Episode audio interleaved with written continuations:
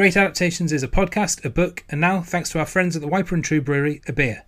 You can find out more information about this unique collaboration and how to order at theglacier trust dot org forward slash beer.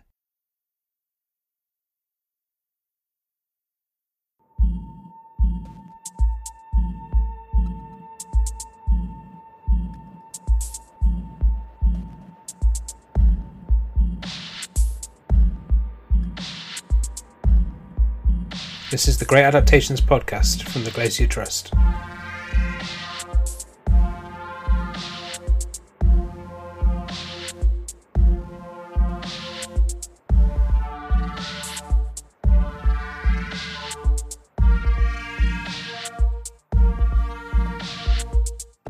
Hello, I'm Morgan Phillips, U K Co-Director of the Glacier Trust, and your host for the Great Adaptations podcast. The Glacier Trust enables climate change adaptation in the remote mountain villages of Nepal. To do this, we work with fantastic N G O partners on projects that prevent landslides, secure water supplies, tackle insect pest infestations, and support farmers to transition to forms of agriculture that are not only more resilient to the growing impacts of climate change, but also part of a wider process of societal transformation that aims to strengthen democracy, improve health and education, and fight for racial, gender and economic equality. Our project work follows strong ecological and social justice principles and doesn't separate adaptation off from the pressing need to regenerate nature, mitigate climate change and transition the world away from an economic system that is failing Nepal and failing the world. In twenty twenty, locked down and unable to visit Nepal, I wrote a short book called Great Adaptations in the Shadow of a Climate Crisis. It was published in September twenty twenty-one by ArcBound and is available to buy via the Glacier Trust website, but you can also find it on all the good book selling websites. This podcast series accompanies the book and features interviews with scientists, politicians, academics and campaigners. The aim of the book, the podcast and the wider Great Adaptations project is simple. We want to get more people talking and thinking about adaptation. Adaptation is already happening, and we can only expect to see more of it, and more of its evil twin, maladaptation.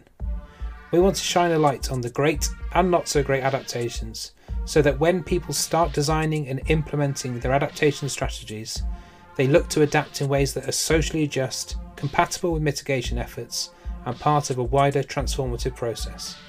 The adaptations to climate change that are already happening need to be scrutinised and celebrated in equal measure. Great Adaptations does that. But conversations about adaptation can't exist in a vacuum. Context is everything.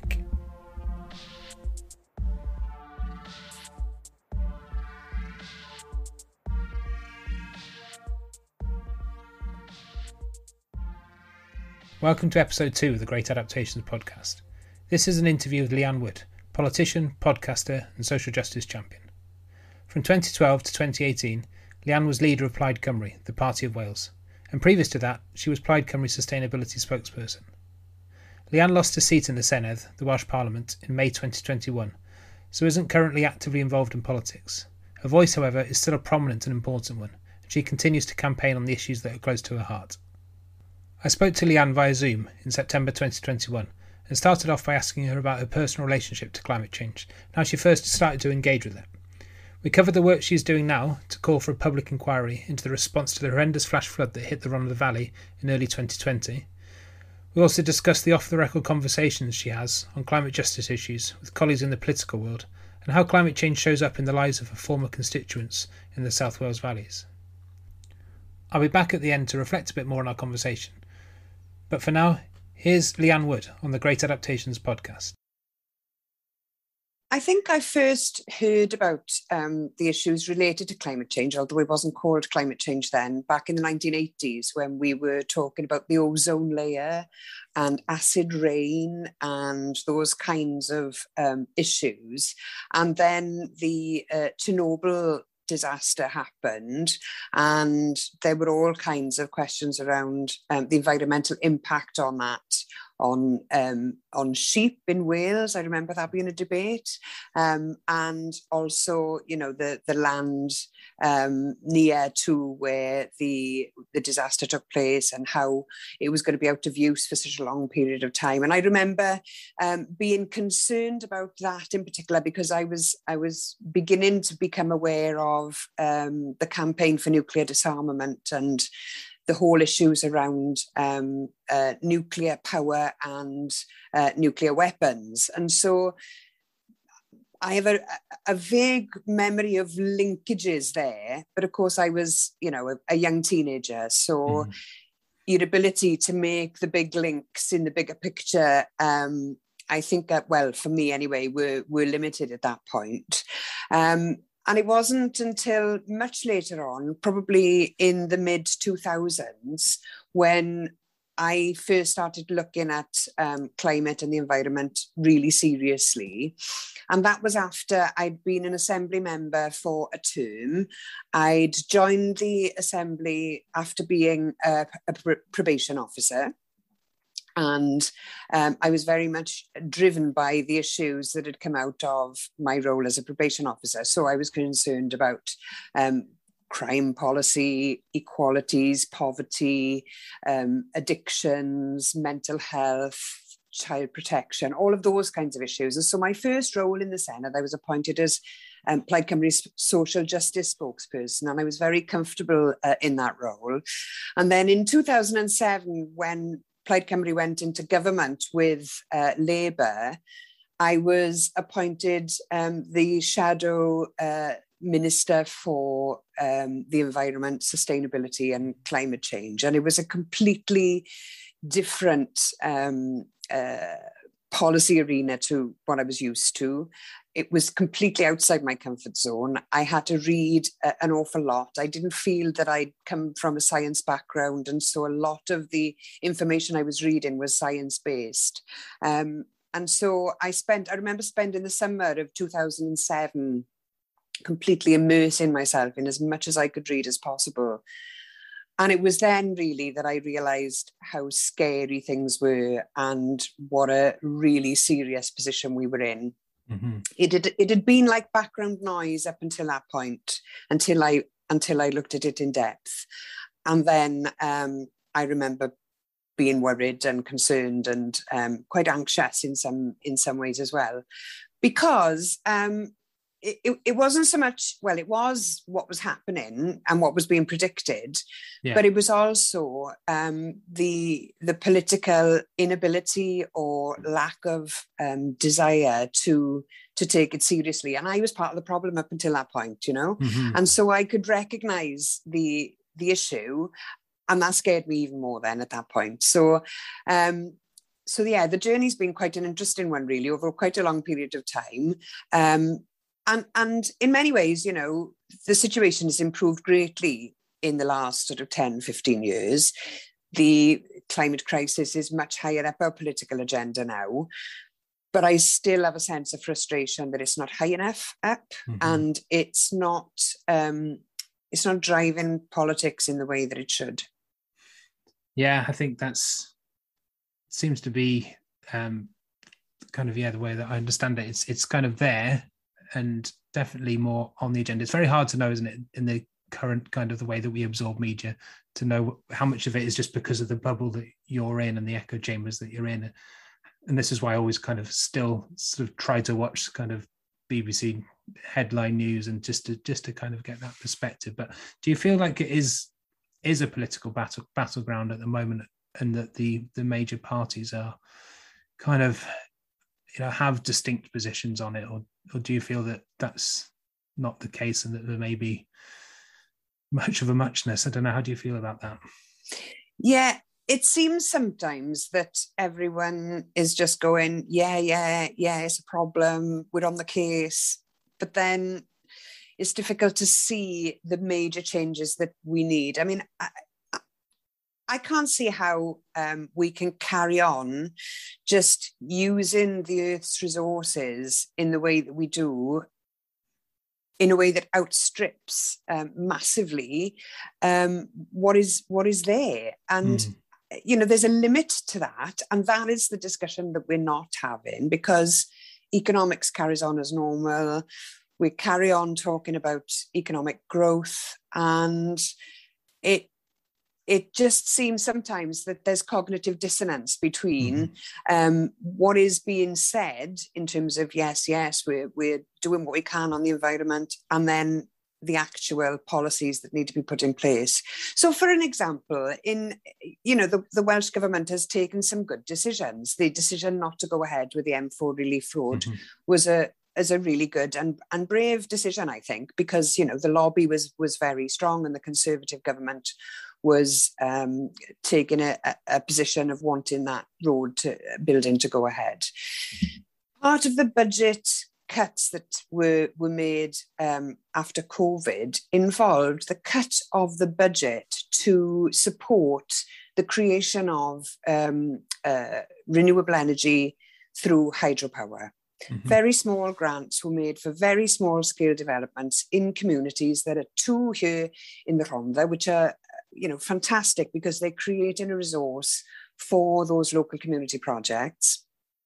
And the funding for that um, subsidy was, was cut, and now it doesn't exist. And so mm-hmm. those, those small scale projects, if we could have thousands of those small scale renewable energy, food production, production um, projects, then we could make a huge, huge impact, because we've got the natural resources to support that here in Wales. Yet the government, despite its commitment to um, tackling the climate emergency and describing it as a climate crisis, and, and you know, those, those progressive things that we see them doing, um, and having a, a, a Future Generations um, mm-hmm. Act and all of that stuff, um, is undermined by that very, very small budget um, disappearing. So I think that that's where my frustration comes in, really. You know, I see this need for big changes in the ter- in the way that we run the economy and the way that we organise our communities, and then blockages and obstacles are put in the way of doing that all the time. Mm-hmm, mm-hmm. And do the, um, in conversations that you've had with your sort of, you know, when...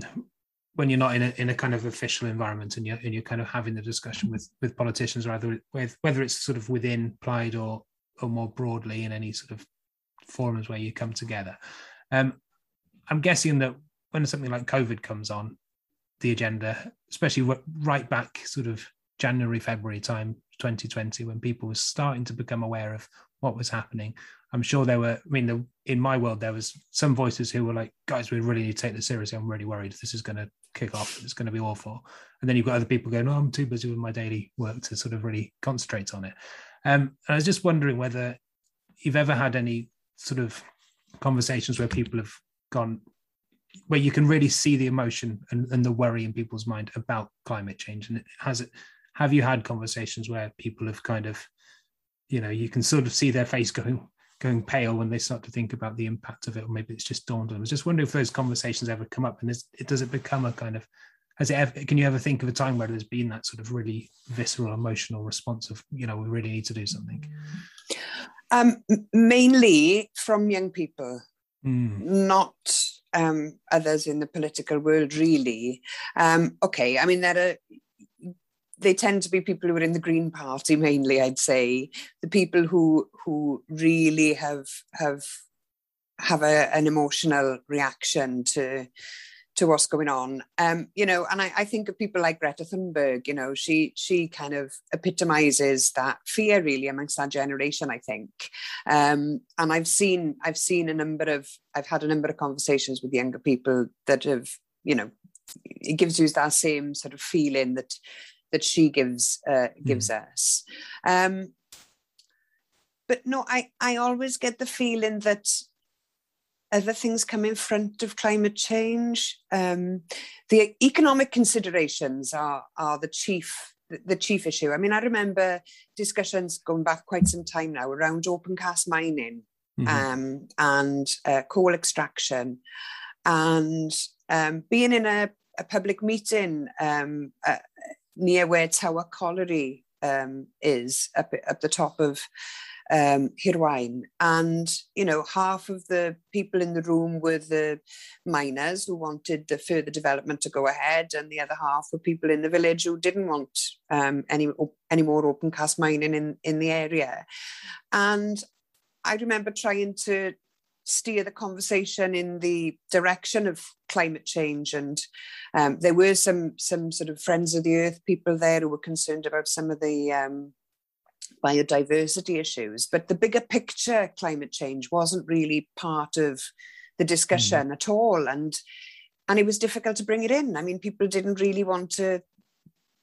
I don't think it was a case of just denying it. It was just a case of it was perhaps too big to think about. And mm-hmm. they were these bread and butter issues, you know, whether or not there was going to be extra pollution in the village, or whether or not people were going to be put out of work as a result of that development not going ahead. And and I remember sitting there just, just thinking, oh, this is just absolutely awful that we can't we can't really get to the the nub of of why this would be such a bad idea. And mm-hmm. also, you know, You, you, there needed to be some sort of discussion about what kind of alternative job provision. Could we create jobs that were, were as, as well paid, but creating clean energy instead? Um, but no, that wasn't that wasn't something that that we could discuss. And then I, I remember being in other public meetings where there were um, strong opposition to wind turbines, and mm-hmm. again, you know, that. Um, people not wanting to have the discussion, and and and saying there was a community group wanting to build um, eight wind turbines, which the profits would have gone back into the community, would have employed people locally and so on. And there was opposition to the point it didn't go ahead. And, and you know, the, the group was saying, if we don't put these turbines there, a private company is going to come and do it because the land is earmarked for this kind of development. And people just wouldn't engage in that kind of discussion at all. Some would, you know, small numbers, mm. but really as a as a public meeting, it was just very frustrating that the climate change um, aspects weren't um, weren't really on the table. And then, of course, down the line, we had that horrific flooding event in February twenty twenty. And, and even now, you know, it's quite difficult to get the the authorities, especially, to make the linkages really between climate change and um, and flooding events like that. And, you know, we're all aware, well, we should all be aware by now that these events are going to be more frequent. They're going to get more, they're going to get worse. I mean, we've mm. seen what happened in, in Belgium and Germany uh, earlier on in the summer. You know, this is not something that's Um, just happening now on the other side of the world, which, you know, I mean, terrible though that was, it was easy to turn a blind eye to that if you didn't really want to look. Now you can't. It's there. It's in your community. Um, and there seems to be a reluctance to face up to the fact that that wasn't a one-off event. That wasn't just a terrible, terrible, you know, one day of, of awful rainfall. Um, and now we fix the culvert, it'll all be all right in the future. You know, it's... Mm-hmm. um, It's very frustrating, to be honest with you, but we I don't think we've made the shift we need to make in our thinking in, in mm. these terms, you know? Yeah, um, I think I think we are, you're, well, I, I've been working in the environment sector for maybe twenty odd years, and you always feel like you're on the tipping point of suddenly people are going to get it and things are going to change. And it's, it's always seems just sort of out of reach, doesn't it, that, that, that that's yeah. going to happen. But I think the... I think the physical impacts of it taking a toll on people um, do. I mean, they must have they must have some impact on people's understanding of of the issue and the, and kind of starting for it to feel real. But I do think that even when something happens in Wales, which is climate related, if it hasn't happened on your doorstep and hasn't affected your life, mm. then it's it's still it may as well be happening in another country because it still seems distant. Which is, if it's somewhere in Wales you haven't been, then it can still feel distant. But yeah, it's frustrating. But um, do you think it, you wrote in two thousand nine? I read an article in the Guardian that you wrote, um, which I guess was was around the time that you were the shadow environment minister, talking about the difficulties of of making environmental policy happen. Um, in Wales. Have, I mean, from what you've been saying, it seems like things have improved a little bit, but probably not as much as you'd like. And I was just wondering kind of, yeah, what do you feel, I mean, we're thirteen, nearly thirteen years on from then, um, whether, mm. whether you whether you feel things have got better, and if not, what needs to happen, or what, you know, what could, you know, more powers for Wales mean for, for environmental action in Wales? Well, back in two thousand ten eleven, I wrote a document called A Greenprint for the Valleys. And the idea behind that was to try and change the way that we organise the economy so that we can put um, renewable energy, food production, um, the provision of the things that people need in their local communities at the forefront of, of our economic activity. Um, and... That was ten years ago that that document was written, and it's frustrating that it's still valid today. There is still, you know, okay, it's dated slightly in that we don't have the feed-in tariff uh, anymore, which um, we did have when, when it was written. But generally, you know, everything that's in there is still, um, it's not done. It's not, we've not achieved those small, sustainable community renewable energy cooperatives that could have made um, such a huge impact had we started this ten years ago. We we don't have the skills that people need to, to create renewable energy projects. Um, we don't have the, the sort of economic infrastructure or the financing uh, support and uh, arrangements in place to enable the creation of, of renewable energy. And, and that means that, you know, we're still way behind many other countries. There's, there's so much on this agenda that's happened elsewhere in the world. And we're in such a good position because we've got, we, we've got this wealth of natural resources. We are running out of now the, the skills that we used to have as part of the mining industry, because that um, that that group of workers is now uh, are now coming to the end of their lives. But we did have, you know, really good engineers, um, people who could have really helped bring on apprenticeships, apprentices, um, and young people to to develop their engineering skills, but in a different way, creating green energy and so on. So I really feel that we've missed an opportunity, um, and it's frustrating that we're still having to have this conversation a decade down the line when we're running out of time. We we don't have the time to uh, the luxury of, of of the time to hang around on on this. So um so yes, I mean, you can probably detect some of the frustration in in my voice that that not not a huge amount has changed. I mean, in terms of the Senedd's powers, yes, there are more. Um, there is more ability to to create renewable energy now, um, but there are still restrictions. Westminster still determines the very largest uh, um, energy infrastructure projects, and um, that means then that the Senedd, whichever party is is running it, is constrained in terms of of what it can do. But I think the, the you know the biggest constraint is is the political will, really, because mm-hmm. the Senedd can create um, renewable energy projects up to three hundred fifty megawatts. And if you had a policy to create as many small scale projects as you could, you could do a lot with um, with that power. But it's not it's not being used in in the way that it could be, I think.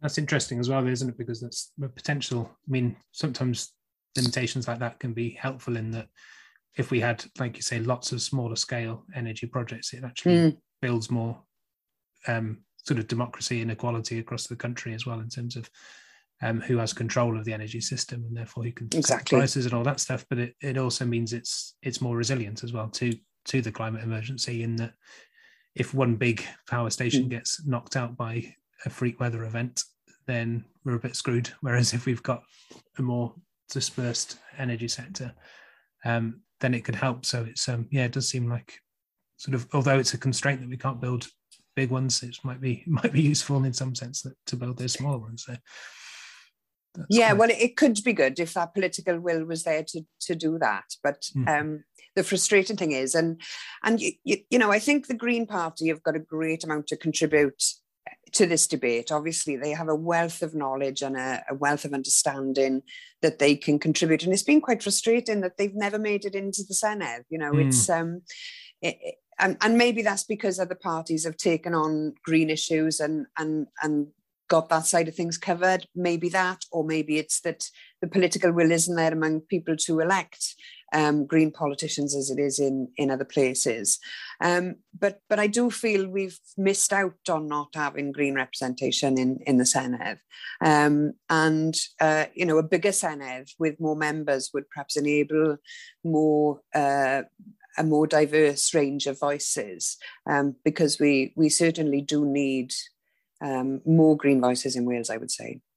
Yeah, definitely. Um, I'm going to, because we've mentioned that, I think I'm going to skip ahead to the question I was going to ask you at the end, but um, about the the Green Party in Scotland and how mm. it's how it's now gone into coalition with with the S N P um, for various reasons, which we probably don't need to go into. Um, but yeah, what what impact do you think that could potentially have in terms of what the Scottish government could do broadly, but also what it might be able to commit to at COP twenty-six, which is coming up? Well, clearly having a majority now will make a big difference to um, to the Scottish government. Um, but having the green voices in there, I think, can only be a, a good thing. And it will strengthen um, Nicola Sturgeon's hand, I think, in terms of um, what she is able to uh, commit to uh, as part of the, the COP twenty-six process. Mm-hmm. And, you know, it, it, it gives her um, it gives her political cover, I suppose. You know, she she if she wants to now um, really push the, the green and environmental agenda, she's got political backing mm-hmm. to enable her to to do that. And I very much hope she she takes that up. And, and I think she will, because I think she does recognise um, the precarious situation that we're in. And I think she recognises um, the ability for Scotland to make a big impact in that. And it's interesting to note that um, in their conference, uh, online conference um, that's happened now over, over the weekend, they are talking about um, creating a, a publicly owned um, renewable energy company for Scotland. And um, that's something that, that I've advocated in the Greenprint um, back ten years ago for Wales. Um, and I think that that could be um, potentially a game changer uh, in Scotland on, on this whole renewable energy front. And she's got the political backing of the of the Greens there to, to really plough ahead with that. Is she, I mean, you've, I'm sure you've had several meetings with her over, over the years. Does she strike you as an environmentalist and, a, and on this agenda? Well, I wouldn't say she's somebody who you're going to find on the front line of an Extinction Rebellion um, protest, but I think she gets it. I think mm-hmm. she understands the, the issues and the political imperative to do something about them as well. And I think she also understands, because she goes out and speaks to people, notwithstanding COVID, but she understands the fear coming from that younger generation that I referred to earlier on, because she will be engaging with yeah. with those people, and so she yeah she will definitely um get it, no no doubt about that. Yeah yeah and it's a it's a definite point of, I mean, it must be very strange for her to be having the COP twenty-six happening in in Glasgow, but it's kind of so dominated by the U K government, and it'd be really interesting to see what statements are made and what the, how whether the Scottish government tries to differentiate itself from the U K government in terms of commitments. It'll be really interesting to see. Well, we've seen um, the Prime Minister's already said, hasn't he, that he doesn't want the Scottish government to be part of um, COP twenty-six, that he doesn't want Scottish flags flying and, and all the rest of it. So, um, yeah, it'll be interesting to see what, what happens there. But it would be foolish to exclude um, any sort of government from, from a... an event like this. I mean, we all need to pull together. We all need to work together. We all need to put whatever resources we have um, collectively to overcome some of these challenges, or otherwise it's just not going to happen. Yeah, it's true. Um, let's talk a little bit about the impact climate change is going to have um, in Wales, and um, yeah, and, and the kind of the adaptation requirements and the kind of how we're going to be able to manage the risk and build resilience within Wales to, to the impacts of climate change, and sort of have better sort of emergency sort of procedures when we we know, for example, there's potential for a flood to come. Are we kind of, you know, how are we putting in the warning systems that people mm. need and supporting them? Um, so yeah, the you talked a little bit already about what the, the flood event that happened in the Rhondda, and you've called for a public inquiry on that. But I'd like to hear a bit more about um, yeah, what happened, first of all, in the Rhondda, because lots of people probably missed it um, during mm. what was going on at that time. Um, mm. And yeah, and why you, why you want to see a public inquiry and the sorts of questions that need to be explored as part of that. Okay, well, mid-February uh, twenty twenty, there was um, a, a huge amount of, a huge deluge of water hit the, the Rhondda. And in one village, Pentre, um, the water had come down from the mountain that had just had all the trees um, cut down um, as part of the, the um, disease prevention tree disease prevention program. Um, and many of the people living in Pentre um, had all of this um, wood debris washed into their streets and under their cars. Um, and it was it was pretty horrific. There was just mud and twigs and boulders just filled these, these streets that had been flooded. Um, and they would impact further down the river as well. So um, the, the the river had, over, had breached in a number of different places, and there were many communities um, that had, people had water in their homes. Um, people had to be evacuated. They were out of their homes for, for months and months and months. This was, of course, just before COVID had hit. So mm. it was a really difficult time um, for all that to, to happen um, as well. I woke up early that morning for some reason, earlier than usual, and picked up that somebody um, was was saying that their house was being flooded. They'd had to be um, move everything upstairs. And then it quickly became apparent that this was something that was quite widespread um, in a number of different uh, communities and, and villages. And so um, I then tried to find out what needed to happen in terms of council officials. Um, Could pe- people have access to sandbags? And it was just a day of um, confusion for many people. Um, there were uh, different um, members of workforces from different organisations on site, but people didn't really know what they were doing or mm. what whether there was any kind of coordination. The information available online was, was limited. And so... Um, there was definitely uh, an inappropriate, um, insufficient uh, public um, authority response to what was happening on the ground on that day. Mm-hmm. Now, I'm not satisfied that that wouldn't happen again. Um, and that's why I've been called for an inquiry, because we really need to understand what failed in the planning systems in order to make sure that when Missus Jones gets water coming into her house, she knows which number to phone. She knows, you know, who she needs to, to get in contact with, where she can get more information, whether that's online or, you know, bearing in mind in some communities in the Rhondda, very few, you know, we have lots of older people who don't have internet access, who are not yeah. on Facebook. So, you know, there needs to be other ways of, of getting information uh, out to people uh, as well. So, that's why we've been calling for a, an inquiry, really, mainly so that we can fully understand exactly what happened, but also so that measures can be put in place so that when this happens again, because it is a case of when, I think, not if, mm-hmm. um, that that people are much clearer about what they need to do, who they need to contact, where they can get support from. It was largely down to the community in the first few days to distribute cleaning products to people, food. They were cut mm. off from their electricity supplies, you know, and, and people sprung into action. And, and uh, through Facebook mainly, lots of community action was organised to support those people. That should have been an automatic public authority response, really. And mm-hmm. it, it happened by the community because it didn't happen by the public authorities. And um, that shouldn't be allowed to happen again.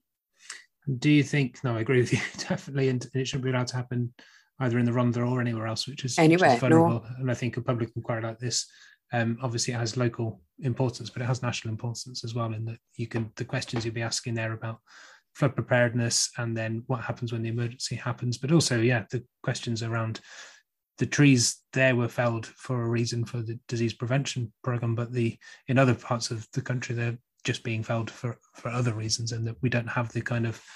Um, systems in the in the in the uplands to help prevent the a fast flow of water down in, into the valleys, which is why flash flooding happens. And so there's there's so many questions, yeah. aren't there, and for us to be better adapted to to freak weather and, and these deluges, and be able to have the infrastructure to cope with it better. And that's kind of, some of that's man-made, human-made um, infrastructure, but some of it is, you know, we need to work with nature as well to sort of help. It's probably better and normally cheaper and better for biodiversity and everything else to work to work with nature on it. So um, definitely, yeah, lots lots to be done there. I thought that was interesting what you said about the community response and the public authority response, in that the community kind of came in in a kind of mutual aid type way to actually mm. um, organise themselves. Do you think that um, there's a possibility that what might emerge, or what might be a sensible way to, way to go ahead, is to have a that combination of that kind of community instinct to help each other working with the local authority? Or do you think that it should be the local authority should sort of swoop in and take over and, and sort of manage it in a kind of army logistics type way? Or do you, or do you think there is a there is a space for there to be that balance between sort of um, working with the community's natural desire to help each other, um, and not to kind of shut that down? Oh, definitely. I mean, the, the community is best placed to know exactly where the problems are and who is most vulnerable and what um, specific support is needed in specific situations. Mm-hmm. The public authority support should be pr- promoting and supporting that, um, mm-hmm. and providing resource to back that up where it's needed. Um, and much more coordination then between the two. Um, The community's response was fantastic in the Rhondda. Mm. I mean, I'm not, I'm not saying that anything should be different from that. It was just the inability to just get those basic things like sandbags to people. Yeah. Um, you know, it, it, it was that level of of, of um, organisation that was required. Really, you ca- we had people actually making sandbags in the end. People were donating wow. pairs of jeans and filling the legs up with sand, which was donated by the local builder supply company. A ton of sand was dumped in a in a location at one point, and all these people turned up with these with these homemade um, sacks to, to fill the sand, sandbags up with. Wow. You know, that was great. And when I saw it happening, and when that um, builder supply company dumped the sand off in the street, I I, I was in tears. I thought it was mm. brilliant. But at the same time, I was angry because they shouldn't have had to have been doing that. Those that, that should have been, you know, a basic thing that was supplied to people, and it just wasn't there. Yeah, because the, all, all that energy that people spent on on kind of making sandbags could be much better deployed elsewhere, couldn't it? Yeah, to, exactly, to exactly. Yeah, that's really interesting. Yeah, that's. Um, I think it's it'll be it's interesting to see how that's evolving, isn't it? With the kind of general pattern over the last thirty years of kind of the state being more and more and more removed and more and more shrunk, and and there and sort of communities coming in, and we saw it with a lot with COVID, obviously, with all the mm. mutual aid which happened there as well.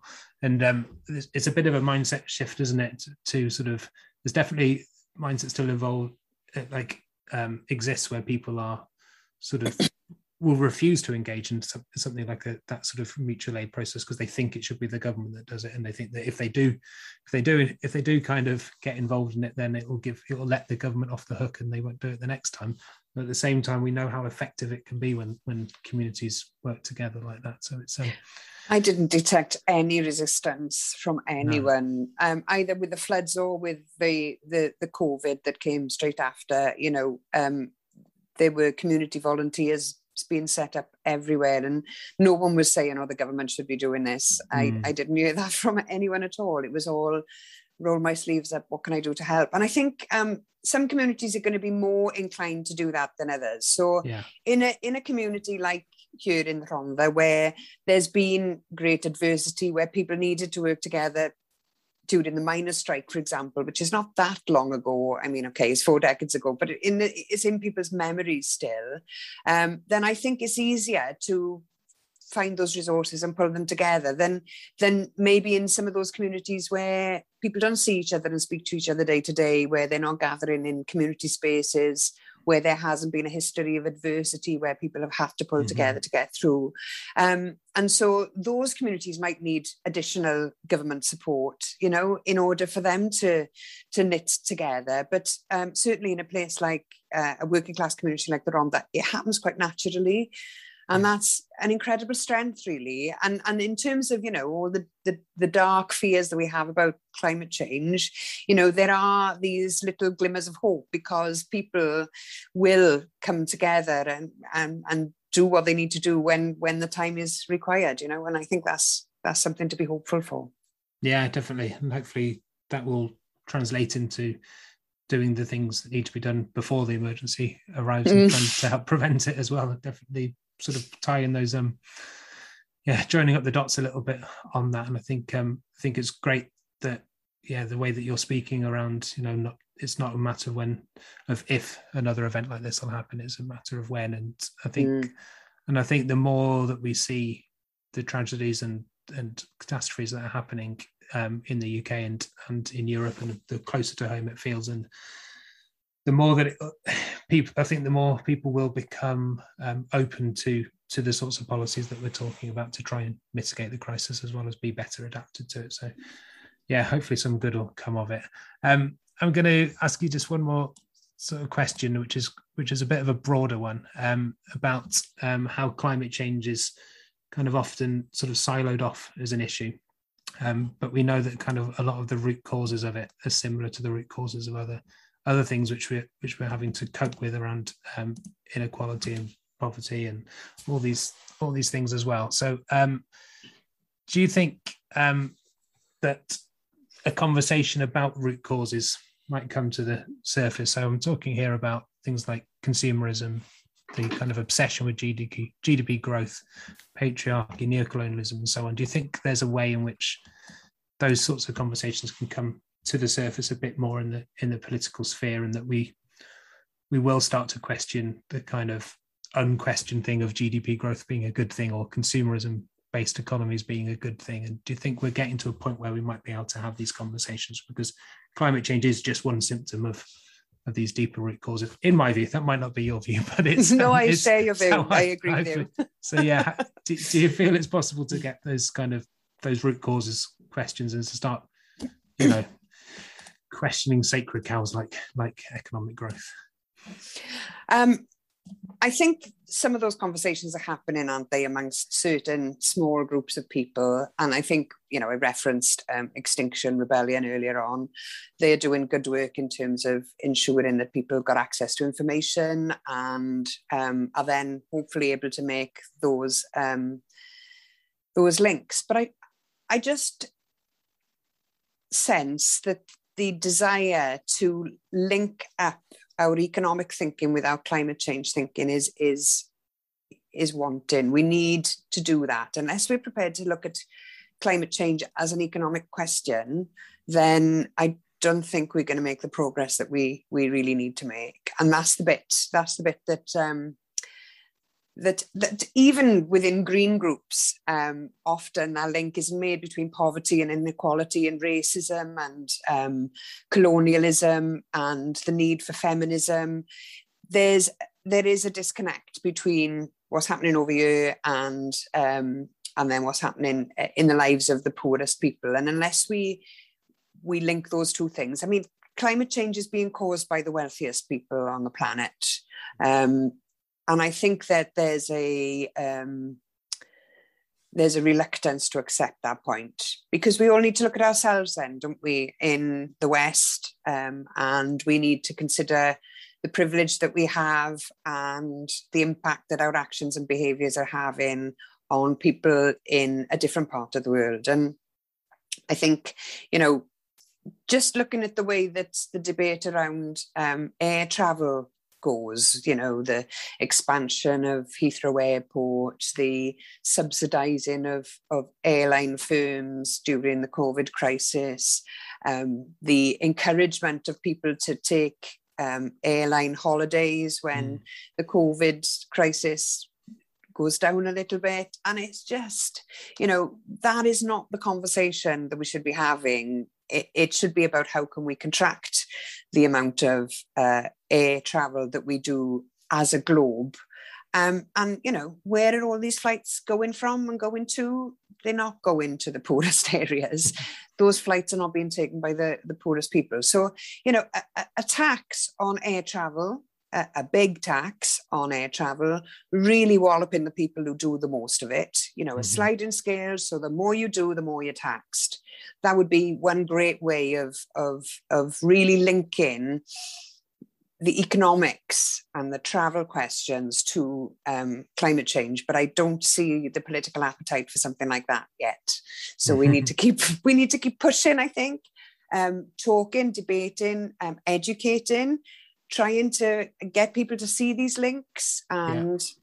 hopefully over time there will be a realization that it's our economic activity that's that's having the biggest impact on on all of this, and it's that that we need to start contracting now, not keep growing growing yeah it's encouraging to hear you speak in those terms. I don't think there's enough politicians who are recognizing that, and the and the need that yeah we do is we do need to sort of degrow some parts of our economy, and there's there's there's no kind of way in which we can square the circle otherwise. I mean, we could, there's, there's the, all the talk of net zero by twenty fifty, which is reliant on all of these technologies that are going to magically suck carbon out of the, out of the atmosphere and at some future date. And I think that's being quite strongly critiqued now, which is good to see. I don't think it was probably mm. as highly as it should be. And more, I mean, even within the environmental movement, I think people have kind of seen net zero by twenty fifty as, as a good thing and haven't critiqued it. But I think in the last few months, they're starting to see that there are big,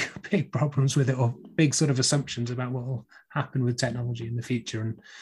And um, yeah. yeah, to me, to me, I don't, I can't see how a kind of continual economic growth based on consumerism is in any way compatible with a stable climate. It just seems sort of a pipe dream to think that's possible, and that that does mean, like you say, having to search for different ways in which we can find happiness and well-being, and not just through shopping and mm. flying and sort of frequent frequent flying. Like you say, there's um there's other ways to find enjoyment in life, and I think and oh, don't necessarily have the same material footprint, which is um which is where the opportunity lies. I think the sort of well-being economics kind of co- question conversation, which is starting to starting to come up, I think all dovetails with that. And I think there's a good mm. chance that um, if we start to think about well-being economics, then it does sort of make, you know, questions about, we can be a bit more agnostic about whether the, the economy grows or not. It's just, maybe it will, or maybe it won't. But actually, if we're putting well-being and the environment at the forefront, then I think now's a good time as well, as we come out of COVID, you know, more people are thinking about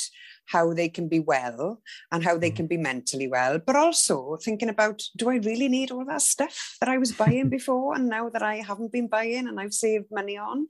And, and so hopefully, you know, out of a, out of a terrible disaster and crisis that COVID has been, and note I'm talking about it in the past sense, more out of hope than anything really, but mm-hmm. you know, there's there it could be that mindset shift in mm-hmm. in people to realize, I don't need all this this stuff, um you know, I don't need to be buying things for for happiness. I can get up the mountain, I can get in the sea, I can enjoy myself in in other ways that that don't cost money and don't cost um carbon footprint either. So fingers crossed that there will be a silver lining to all of this at some point.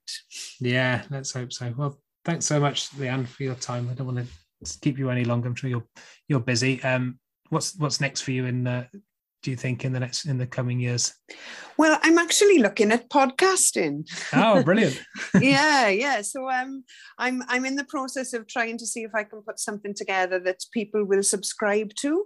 Yeah. Um, and then, um, so I'm, I've just made a pilot podcast, and I've started working on Audacity. Yeah. The um, editing, uh, and that's why I've got this this big big microphone here as well. Um, so yeah, I'm I'm sort of learning learning a new skill, but I think I've been trying to think of ways in how I can continue making a useful political contribution, really.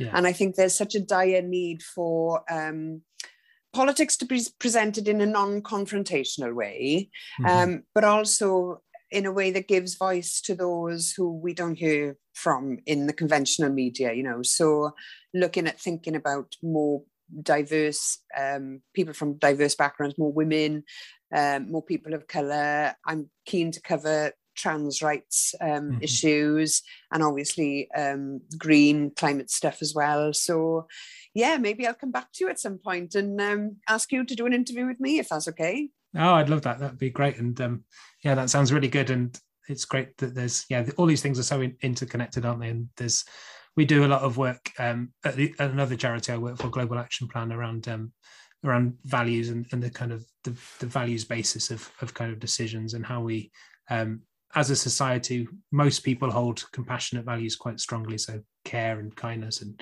humility and creativity and critical thinking and and those sorts of things are the things which drive most people, sort of seventy-five percent of the population.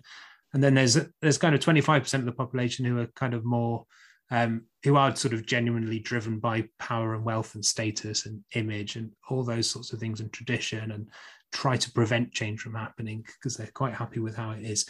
But there's a there's a weird perception in society that most people are kind of in that kind of self-centered mm. sort of camp. But actually all the research shows that most people actually are really quite compassionate and selfless and, and actually want to do things for society. And that's, that's where the hope lies for me, is that there's, if we can kind of shift that perception a little bit around sort of the values people hold, then people will start to see that they're not alone in caring. And yeah. actually they do want the same things. And if you give them a chance to actually see that others are doing it, then they kind of come out of their shell and start to take action, instead of just sort of going, oh, everybody's selfish and what's the point? But I don't, it's, it, I don't think it's true. And I think there's, that's, that's, that's what really excites me about seeing, you know, sort of mutual aid things popping up and people mm. helping each other, because it really shows people, like, look, your neighbours are really cool and friendly and nice and will help right. you. And you yeah, know, and, you're right. and half the time they've never. This might be the first time they've met some of their neighbours to exactly to, to do some of those things, and they kind of think, wow, what else could we achieve together as a community?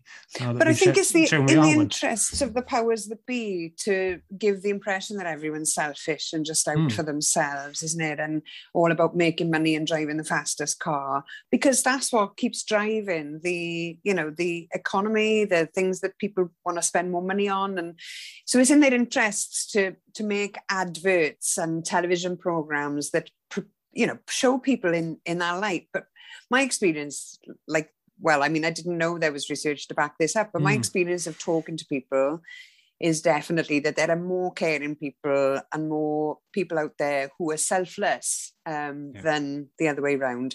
And I say that as a former probation officer as well. Mm-hmm. My clients in probation were the same. You know, they, they might have done some really dodgy things in some cases, but generally, you know, most of them had a kind heart and wanted to do good for people. And that's what gave me the optimism in humanity, really, was seeing people in that situation um being kind-hearted. So, you know, even even even probationers and prisoners can be nice and kind and compassionate. So that's good to know, isn't it? Definitely, yeah. Makes me think of the Shawshank Redemption. oh, I haven't that's seen it. that. Right, okay, oh, that's well. one on my list. There we go. I'll um, and I'll, yeah, I'll send you a link to that research. It's really, it's really interesting. Actually, it's based, it's by the Common Cause Foundation. They're based in Machynlleth. So, oh, um, right, okay, um, I know. I'll um, I'll send you um. that link, because it's yeah Lovely, it really thank you. really gives me hope. And um yeah Rutger Bregman has written a brilliant book um, called Humankind, which really explores that kind of myth around what human nature is actually like, and shows loads of examples of yeah you know why the powers that be kind of want to give us keep us divided and competitive because it's good for the economy, exactly. but it's yeah. just not a true reflection of what people are actually like. So yeah, there's hope there for sure. Well, anyway, I have, I've already gone five minutes over, so I'll um I'll let, I'll let you go, Leanne, and yeah, I look forward to your thanks. podcast when it comes out, and I'll um, I'll keep an eye on your social medias to to see that. Okay, thanks Lovely. very much. Lovely thanks, to meet you. Take and care. Bye bye. Bye bye. Ta-ra.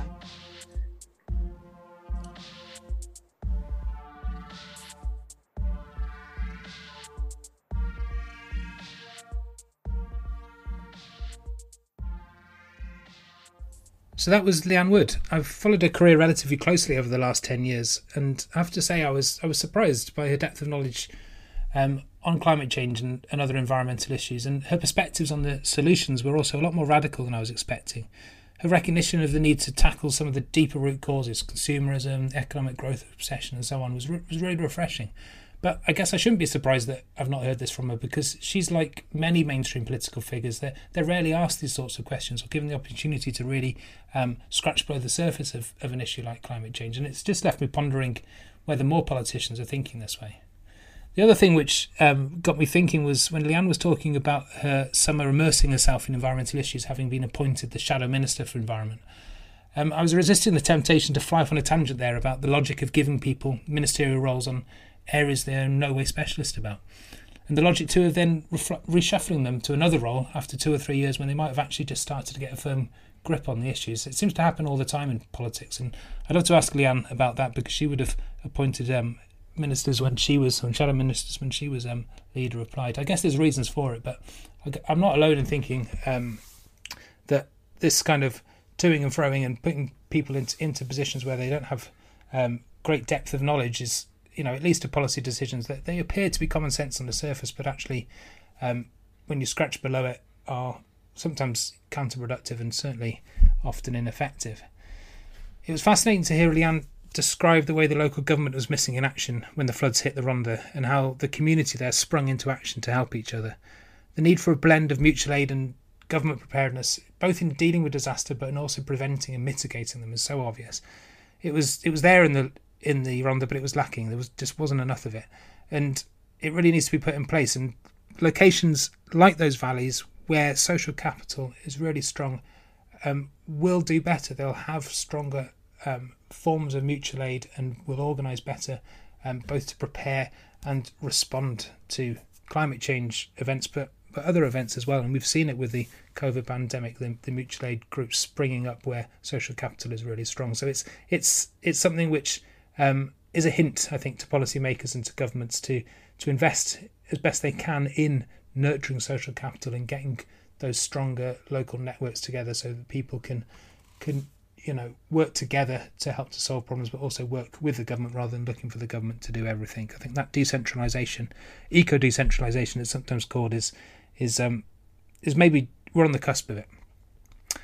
Um, Leanne's got her podcast off the ground now. Um, the episodes are really punchy. They're less than twenty minutes, and they've so far covered trans rights, refugee rights, housing, Tony Blair, and the most recent one was on how to build progressive movements. It's um it's a really great listen. Um, I've put a link to it in the podcast description.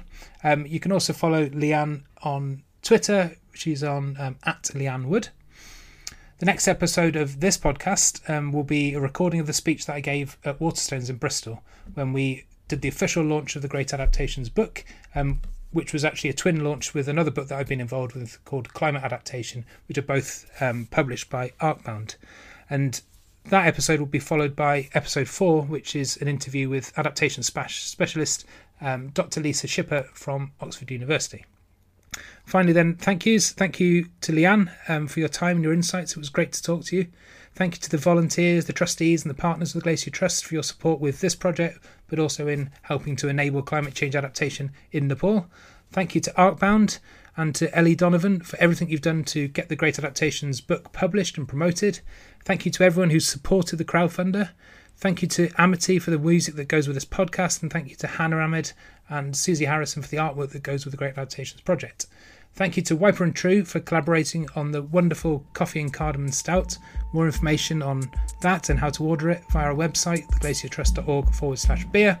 And finally, thank you to you for listening, for downloading, for rating and reviewing. Um, this is the Great Adaptations Podcast. See you next time.